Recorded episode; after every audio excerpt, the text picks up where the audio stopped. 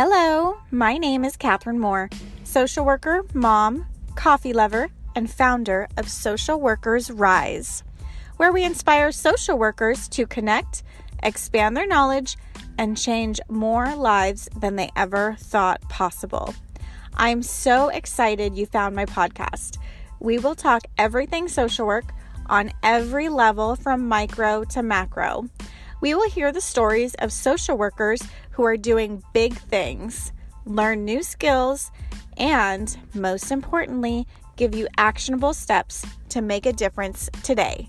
Let's go.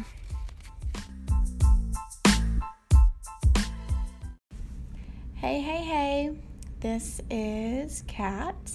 It is January 27th, uh, one day after, not even 24 hours after, um, there was a plane crash that killed Kobe Bryant and a total of nine people in Calabasas.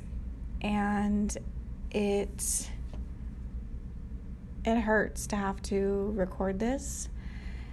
And I wasn't planning on doing a an episode on grief really for a while, but um but I think it is important because us as social workers are really in a unique position when something when something big happens like a death of of people in our community and it's important that we as social workers are supported during this time and it's important that we also are able to be present for our clients who are also going to be grieving as well. And I I was hesitant about recording this episode because I wasn't I'm not even really a basketball fan. I don't follow the Lakers. I know of Kobe I mean everyone has to know of Kobe Bryant. He was just such an amazing not just basketball star. I mean, he was one of the greatest of all times. Uh, but he was just an amazing person, and I I knew him for his work as an author. I know that he did some advocacy work for the homeless population in LA, and he was just an overall, you know, great person. I, I respected his grit, his perseverance, his work ethic, everything, and I grew up watching him a lot of people in my school, you know, they grew up and they, he was a hero. And um, I found out, I feel like when, when I found out about uh, the plane crash, it's to be one of those moments that I kind of just remember forever. So I was driving with my husband in the car, and he gets a phone call yesterday from his brother, who doesn't live in California, but his brother said, "Hey, man, I'm I'm so sorry. I heard about Kobe that he died," and we are like, "What?"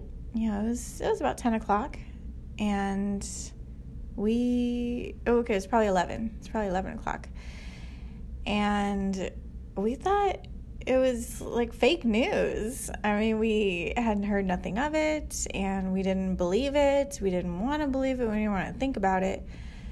And, um, you know, sure enough, sure enough, it was real. And yesterday we were just in shock, as I know a lot of people are. It's the first stage of the grief process.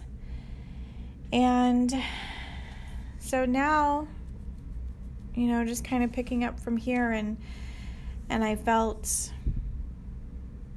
I don't know if I felt guilty or I felt some sort of way feeling because I felt so sad. And I was thinking, you know, gosh, God, like you didn't even know, you know, I didn't know him, you know, you didn't I didn't follow his his games. I didn't watch the Lakers games, but I still just felt so sad. And that sadness came from thinking of all the people that do love him and that will be experiencing his loss. And you know, I'm I'm in Southern California. He was a local hero. And come to find out his kids lived in the same county. I mean, they went to Newport in Orange County, Newport Beach High School, and or that's not the name of the high school, but it's a high school in Newport Beach. And the the other people also lived in Orange County and you know neighboring cities, and they worked at a lot of places that I have been to, and you know it just really hit home on multiple levels. Just losing one a hero, and to losing someone in my own community. Nine people in total. And I think as we grieve, it's important to give names to to everybody. Of course, and then on top of that, uh, there was children in the helicopter. So, in case you're not familiar with what happened, his nine people got into this helicopter. They deported departed from John Wayne Airport, which is in Orange County, and around nine o'clock, and they were going to the Mamba Institute in in Thousand Oaks, where Kobe Bryant was scheduled to to have a game up there, and his daughter was um, going to play, and the assistant coach was on the the helicopter as well. And around 9:47 a.m., the 911 call came in about a helicopter crash, and it was extremely foggy yesterday, very foggy which they think is the cause or the reason of why the crash happened in the first place. And so there was nine people on board. Gianna Bryant, she was 13, and that was his Kobe's daughter. And she's just known as being just a spectacular, spectacular soul, an amazing basketball player. Um, the other person, the next person was was actually a family of three: John Alto Altobelli, Keri Altobelli, and Alyssa. And I'm sorry if I pronounced their name wrong, but um, they were on board the helicopter and they played on the same club team as Gianna and John Altobelli was actually the the longest tenured baseball coach at Orange Coast College here in Orange County and very successful in his community. The other one another person was Christina Mosser. And again, I'm sorry if I'm mispronouncing her name, but she was the top assistant coach coach of the Mamba girls basketball team. And the other person was Era Zobaya. And he was the private pilot for Kobe. And this wasn't their first flight. He was very experienced. And so it was just just very tragic. And I think it's important too because, you know, a lot of times there's there's tons of information on on grief and how we process it and and why we feel the way we do which I'll go over a little bit about that right now because it is important to have just a general understanding of of why we grieve celebrities because we don't we don't oftentimes we don't really know them. We've seen them, but we see them so much and we know so much about them that even though we don't know them, we know them. We identify with them, we look up to them, their inspiration in our lives. We just know so much about their life. We know that he had four children and a wife.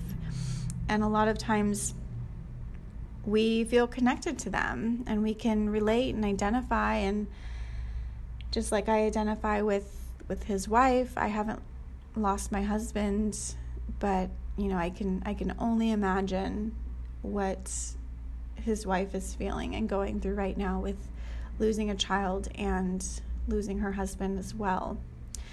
And also having to cope with with the paparazzi and all these people trying to get up in her business and people sending her messages and going to her house and it just adds an extra layer of stress. And so another thing is too that we we reminisce on how they were there to comfort us maybe during some hard times. I know specifically uh, for Kobe Bryant, he was probably there for a lot of kids and a lot of people, a lot of adults when they're going through some hard times. They're just like, man, I'm just gonna, I'm just gonna watch a basketball game and see Kobe. He's my man. Like he, and he brings joy and he gets them out of that reality for even just you know a couple moments. But, but it helps and it helps us cope and.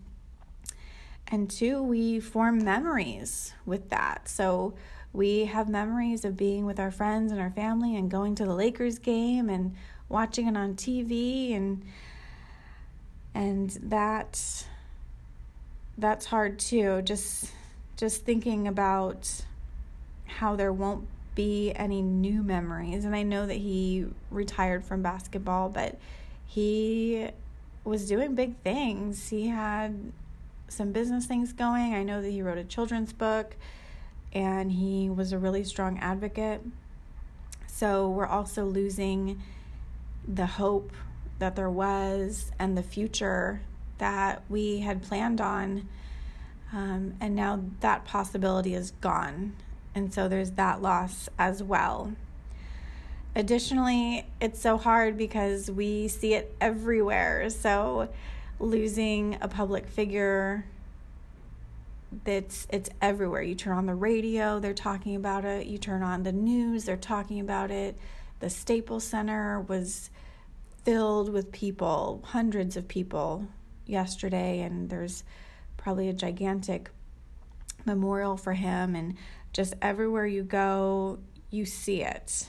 And so it's hard to to kind of get away and this constant exposure can make it really overwhelming and hard to get through some tough emotions.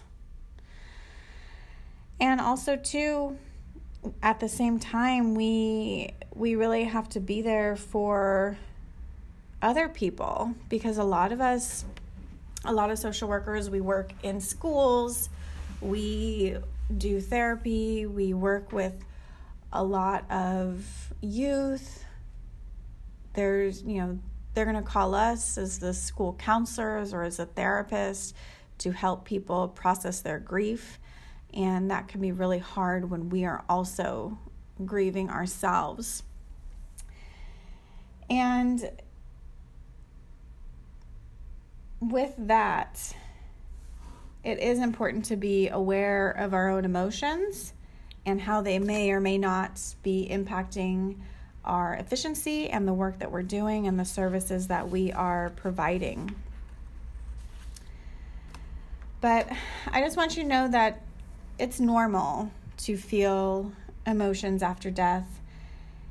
You're going to feel, you know, it's normal to feel a whole range of emotions. People, you know, like I mentioned, I felt shock, but some people can feel shock, numb. You might have difficulty believing that the person has passed away.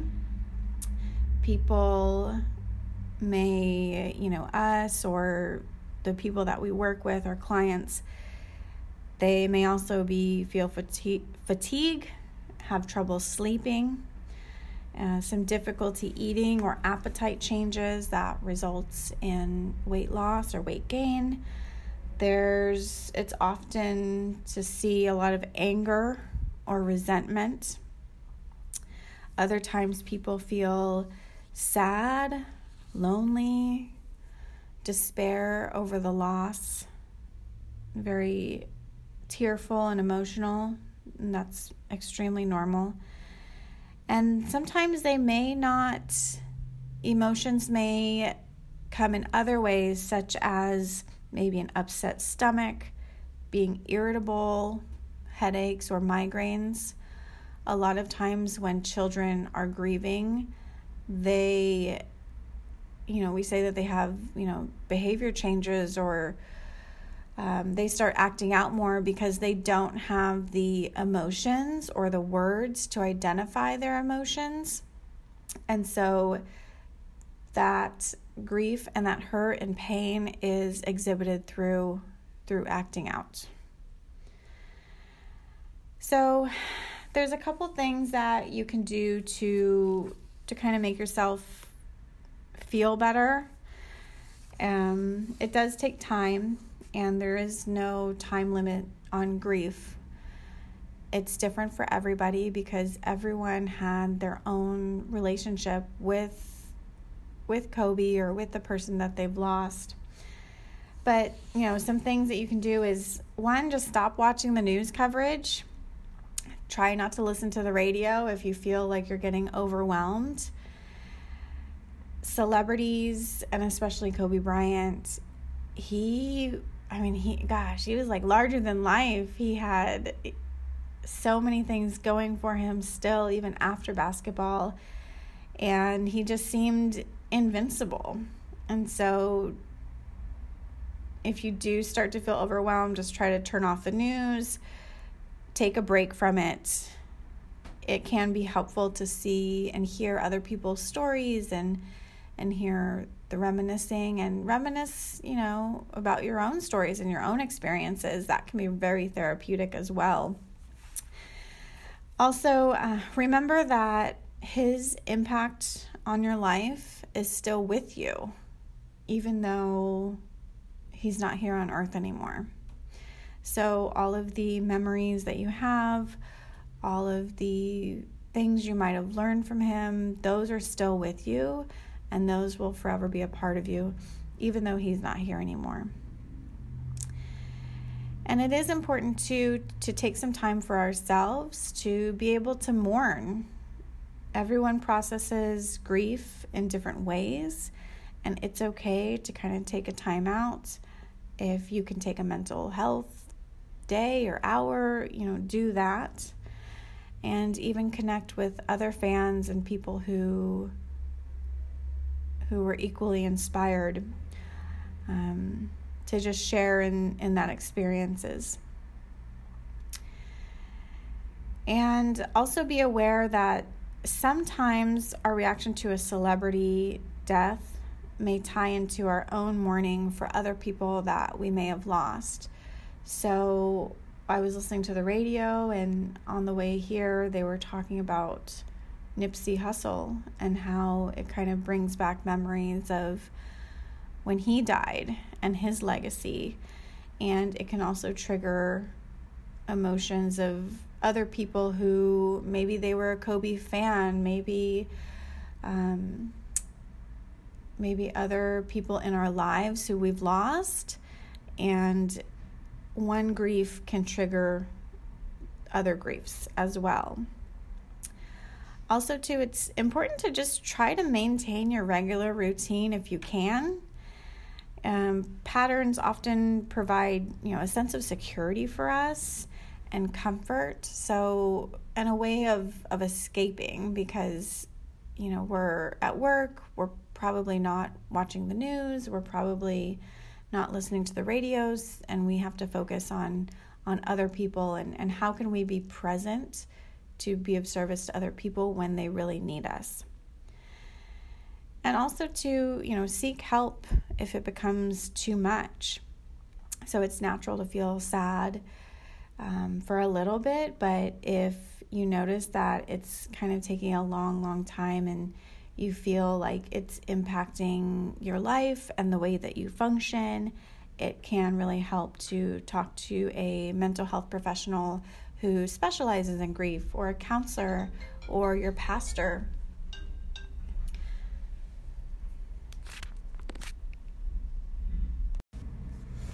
Oop, sorry, you all heard my phone ringing. Don't people know I'm recording a podcast and you can't be interrupting me? I'm just kidding. But seriously, I hope that this is helpful for you. And just know that you know, whatever you're going through, it's normal. Reach out for support, people to talk to, your friends, family, pastor, you know, whoever it is that that you can for more comfort and guidance. Additionally, if you feel like the grief that you're experiencing might be impacting the service that you're providing for your clients, make sure that you recognize that, that you talk to somebody about that, that you get supervision or you're able to talk to somebody who can really be a support for you. And if needed, then find somebody else to fill that role because you need help just like our clients need help. And it's not fair for them when they're coming to you for a service to then have to provide you therapy when you should be the therapist.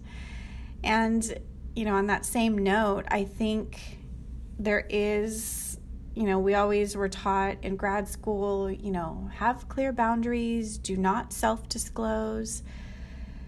It's hard though, because if you have no self disclosure and you come off as a non emotional robot, then that's not that's going to be very difficult to build rapport with people and to have people trust you as a person. So I think that showing some emotions, and I know that working in hospice, I've gotten tearful. I've been very sad losing people. But just recognizing that it's not about me, it's about them. So it's okay if I show emotion, but just make sure that it doesn't turn into my therapy session.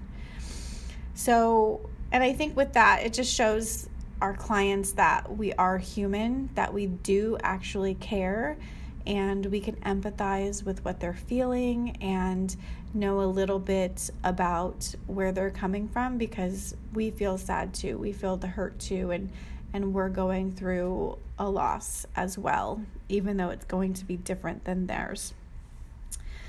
So, I just wanted to end uh, with the Mamba mentality.